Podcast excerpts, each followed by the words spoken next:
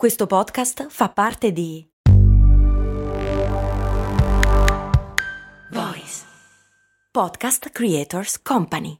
Mom deserves the best, and there's no better place to shop for Mother's Day than Whole Foods Market. They're your destination for unbeatable savings, from premium gifts to show-stopping flowers and irresistible desserts. Start by saving 33% with Prime on all body care and candles. Then get a 15-stem bunch of tulips for just $9.99 each with Prime. Round out Mom's menu with festive rosé, irresistible berry chantilly cake, and more special treats. Come celebrate Mother's Day at Whole Foods Market. Vieni, te canti dopo, è in letto, te vieni e te canti. Sì, ti aspetto. Ma canta pure a letto? Eh, se che c'ha per di cantare, lui canto. Se che sono, va bene.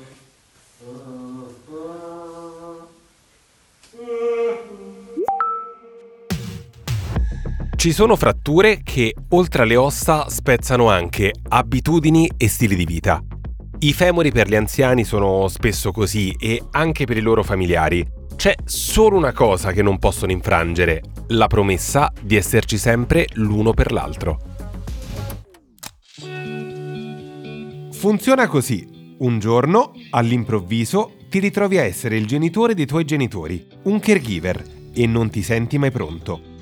Ma esiste un libretto di istruzioni su agevolazioni, strumenti e dispositivi, badanti, insomma tutte le varie ed eventuali per over 70? Quasi, ed è in questo podcast Voice. La bambina ha 90 anni.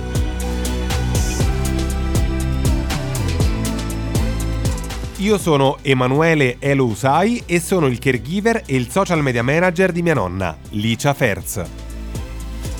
Curarle la depressione facendola diventare una star di Instagram è stato un caregiving molto speciale e ho tante altre esperienze da condividere in questa guida settimanale pratica, facile e felice alla gestione degli anziani, affinché nessuno perda mai il sorriso.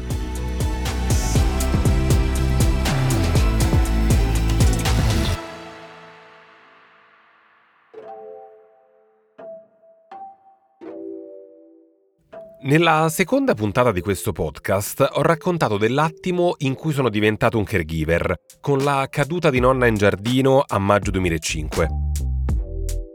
Avevo 21 anni ed ero molto diverso da oggi, sia fisicamente ero un ragazzone di 130 kg, sia mentalmente. Ma avevo già due delle qualità innate di cui sono più orgoglioso, ottimismo e problem solving, che mi hanno aiutato infinitamente. Così come mi ha aiutato moltissimo il non essere né sentirmi mai solo. Nonostante sia figlio unico, felicissimo di esserlo, ho sempre avuto intorno a me amici e amiche decisamente migliori di tanti fratelli e sorelle che ho visto, che ci sono sempre stati nel momento del bisogno.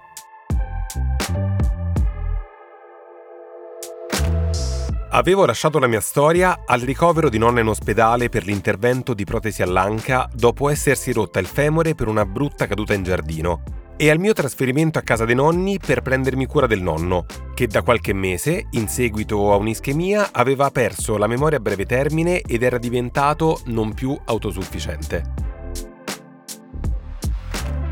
Quello che non avevo detto è che il nonno, qualche anno prima, aveva subito un intervento per un cancro al colon che aveva sconfitto rinunciando a un po' di intestino. Per questo, tra lo stimolo e la tragedia, il tempo a volte era davvero breve. Imparammo anche a riderne, non si sa perché, ma nonno, quando sentiva che l'inevitabile era ormai prossimo, iniziava a cantare, a solfeggiare più che altro.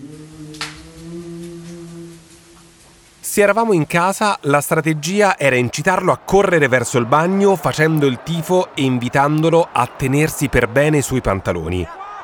Purtroppo tendeva ad abbassarli, battezzando tappeti e quant'altro. In quei casi urlavo a nonna: Il gallo ha fatto l'uovo marcio! E lei, forse solo in quei momenti, perdeva la dolcezza. Più si arrabbiava, più parlava in trestino stretto lo stesso trestino stretto con cui, una volta tornata a casa, nonna me ne disse di ogni dopo aver appreso la grande novità. Con lei ferma a letto e senza poter camminare per almeno due mesi e nonno in quelle condizioni, ero stato costretto ad assumere una badante, ma non li avrei lasciati soli con lei. Stavo per trasferirmi nella casetta di cui mi ero innamorato e che avevo scelto per andare a vivere da solo. Era attaccata all'università, con un grande terrazzo di più di 60 metri quadri, grazie al quale già mi immaginavo di collezionare denunce dai vicini per festini epici. Si affacciava sulle meravigliose mura di Viterbo, che nascondono orti e spazi verdi invisibili dalla strada era tutta bianca, con un parquet a listoni e tanti mattoncini che mi facevano troppo New York. Città con cui all'epoca ero in fissa per Sex and the City e Gossip Girl e gli addominali dei modelli Abercrombie che mai avrei potuto avere. Sometimes I would buy Vogue instead of dinner. I just felt it fed me more.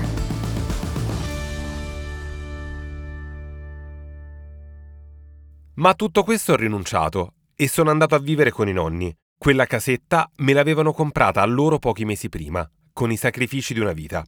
Felici sia di aiutarmi a diventare un ometto, sia di placare le mie velleità da interior designer con casa loro. Families have a lot going on.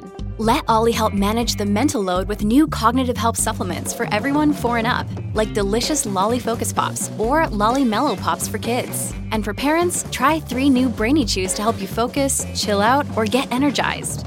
Find these cognitive health buddies for the whole fam at ollie.com. That's O L L Y.com. These statements have not been evaluated by the Food and Drug Administration. This product is not intended to diagnose, treat, cure, or prevent any disease. Non ho fatto neanche in tempo a finire i lavori per trasformare la taverna dei nonni in casa mia, che nonna Licia era già tornata in piedi. Aveva 75 anni e in meno di tre mesi già aveva ripreso a camminare, guidare e prendersi cura del nonno. Le mancava solo una cosa per dirsi pienamente soddisfatta: mandare via la povera badante.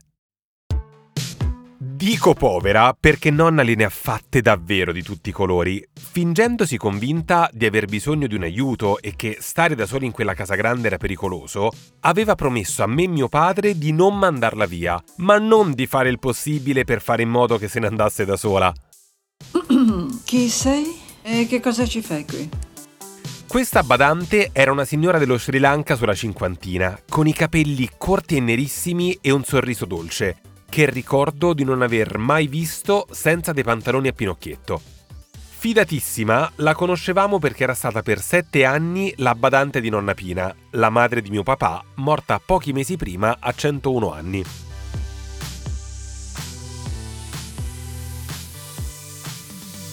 Quando si allontanava dai fornelli, nonna si alzava di nascosto, pericolosamente senza stampella per non fare rumore, e gettava manciate di sale nelle pentole, per poi accusarla di cucinare tutto troppo salato. Tante altre non le ho mai sapute, ancora oggi nonna finge di non ricordarle, ma fatto sta che raggiunse in poco tempo il suo obiettivo, forse superando anche le sue aspettative. Shama non solo si licenziò, ma tornò in Sri Lanka.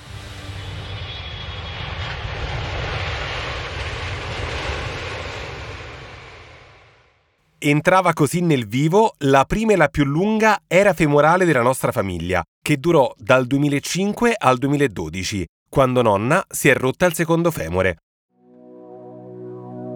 Solo sette anni, ma con i più grandi cambiamenti della mia vita.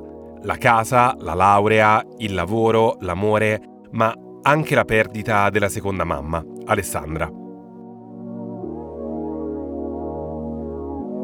Sette anni in cui tutto è cambiato, io per primo, nella mente e nel pensiero. I primi due anni sono stato un caregiver di livello base.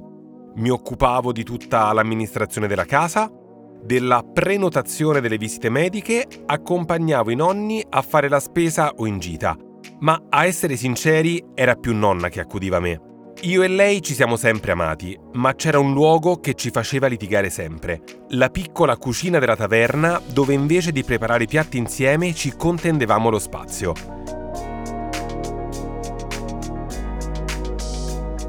Quando ho rifatto casa per andarci ad abitare, ho buttato giù tutti i muri per creare un open space con una cucina gigante, racchiusa tra pareti di vetro. Quanto abbiamo cucinato lì dentro! Non c'era giorno che non avessi amici a pranzo e cena o feste ogni settimana. Passavamo ore a cucinare e quando mi svegliavo dopo una noce loca, lei era già scesa a pulire e sistemare tutta casa. Alla maggior parte di queste feste i nonni erano presenti, almeno il tempo di mangiare e fare qualche brindisi. Nonno, sempre qualcuno di troppo. Amava bere ed era di compagnia e io non potevo immaginare quanto questo essere sempre circondati di giovani fosse per loro un'ottima terapia.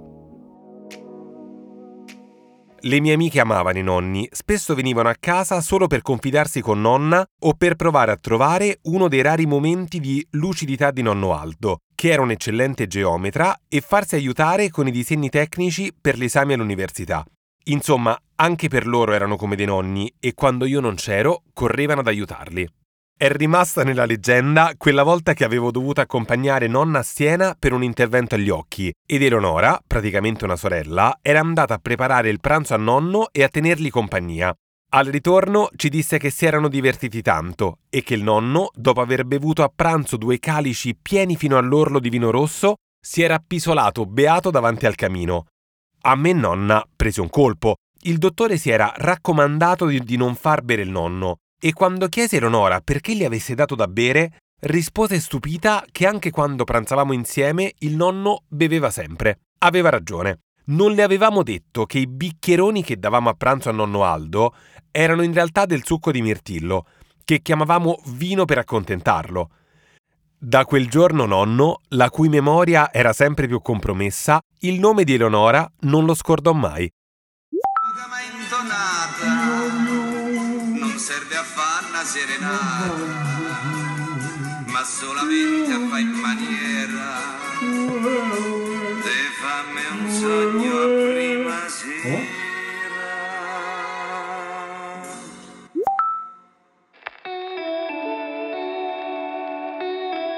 Come io non scorderò mai di quanto facevo arrabbiare nonna quando mi fingevo il cavaliere dell'Apocalisse. Ok, non ne vado fiero, ma quando vedevo il nonno passeggiare sul balcone sotto la finestra della mia camera da letto, mi divertivo a nascondermi e urlare. Aldo! Sono il cavaliere dell'Apocalisse! E allora lui, che ho fatto? Finché nonna, che aveva mille orecchi, mi urlava di smetterla. Ci divertivamo tantissimo insieme e nonostante fossi un burlone erano orgogliosissimi di me. Pur facendo una vita sregolata, studiavo e lavoravo. Iniziavo a farmi strada nel mondo della comunicazione, organizzando eventi e lavorando come ufficio stampa. Avrei voluto fare l'Accademia d'Arte Drammatica. Imparai anche a pronunciare la R che prima pronunciavo R per le audizioni. Ma i miei prima volevano che prendessi almeno una laurea triennale.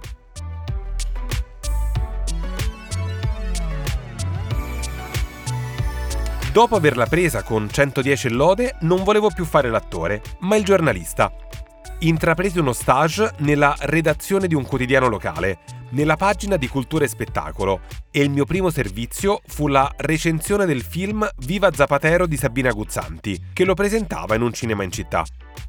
Ero entusiasta di quel film e di come trattasse il tema della libertà di parola in Italia, ma il pezzo che uscì sul giornale con la mia firma riportava il contrario, capovolgendo il senso di quanto avevo scritto per l'orientamento politico della testata. Io ero sconvolto e mio padre mi disse che era normale, funzionava così. Lasciai lo stage il giorno stesso. Se dovevo scrivere su commissione senza poter essere sincero, tanto valeva che scrivessi per la pubblicità.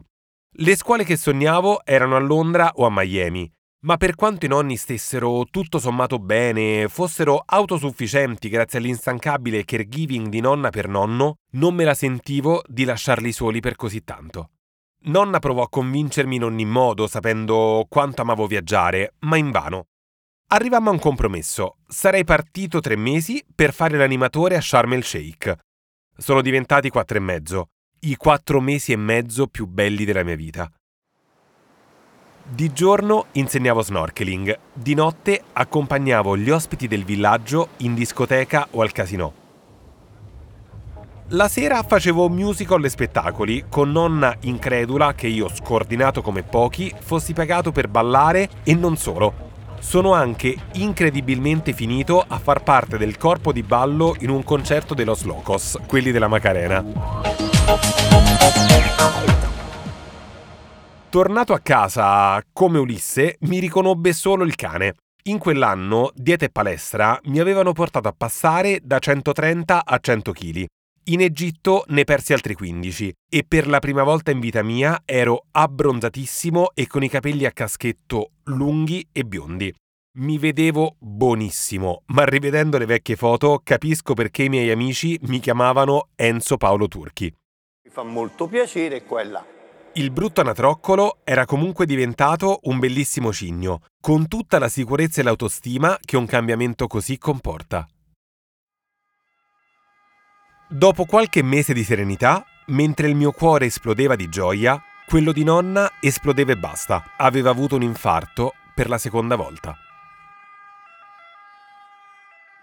Fu tenuta in reparto per diverse settimane e io e le mie amiche ci alternavamo per andarla a trovare e rimanere con il nonno. Non aveva nessuna fretta di uscire, le chiamava le sue ferie e prendendomi io cura del nonno da solo in quei giorni, la potevo capire meglio di chiunque altro. O forse no. Perché siamo in tanti a essere caregiver, a sapere che cosa vuol dire prendersi cura di un parente anziano, ma lo teniamo per noi. Fatichiamo a parlarne e diamo per scontato il farlo quando invece è un gesto straordinario.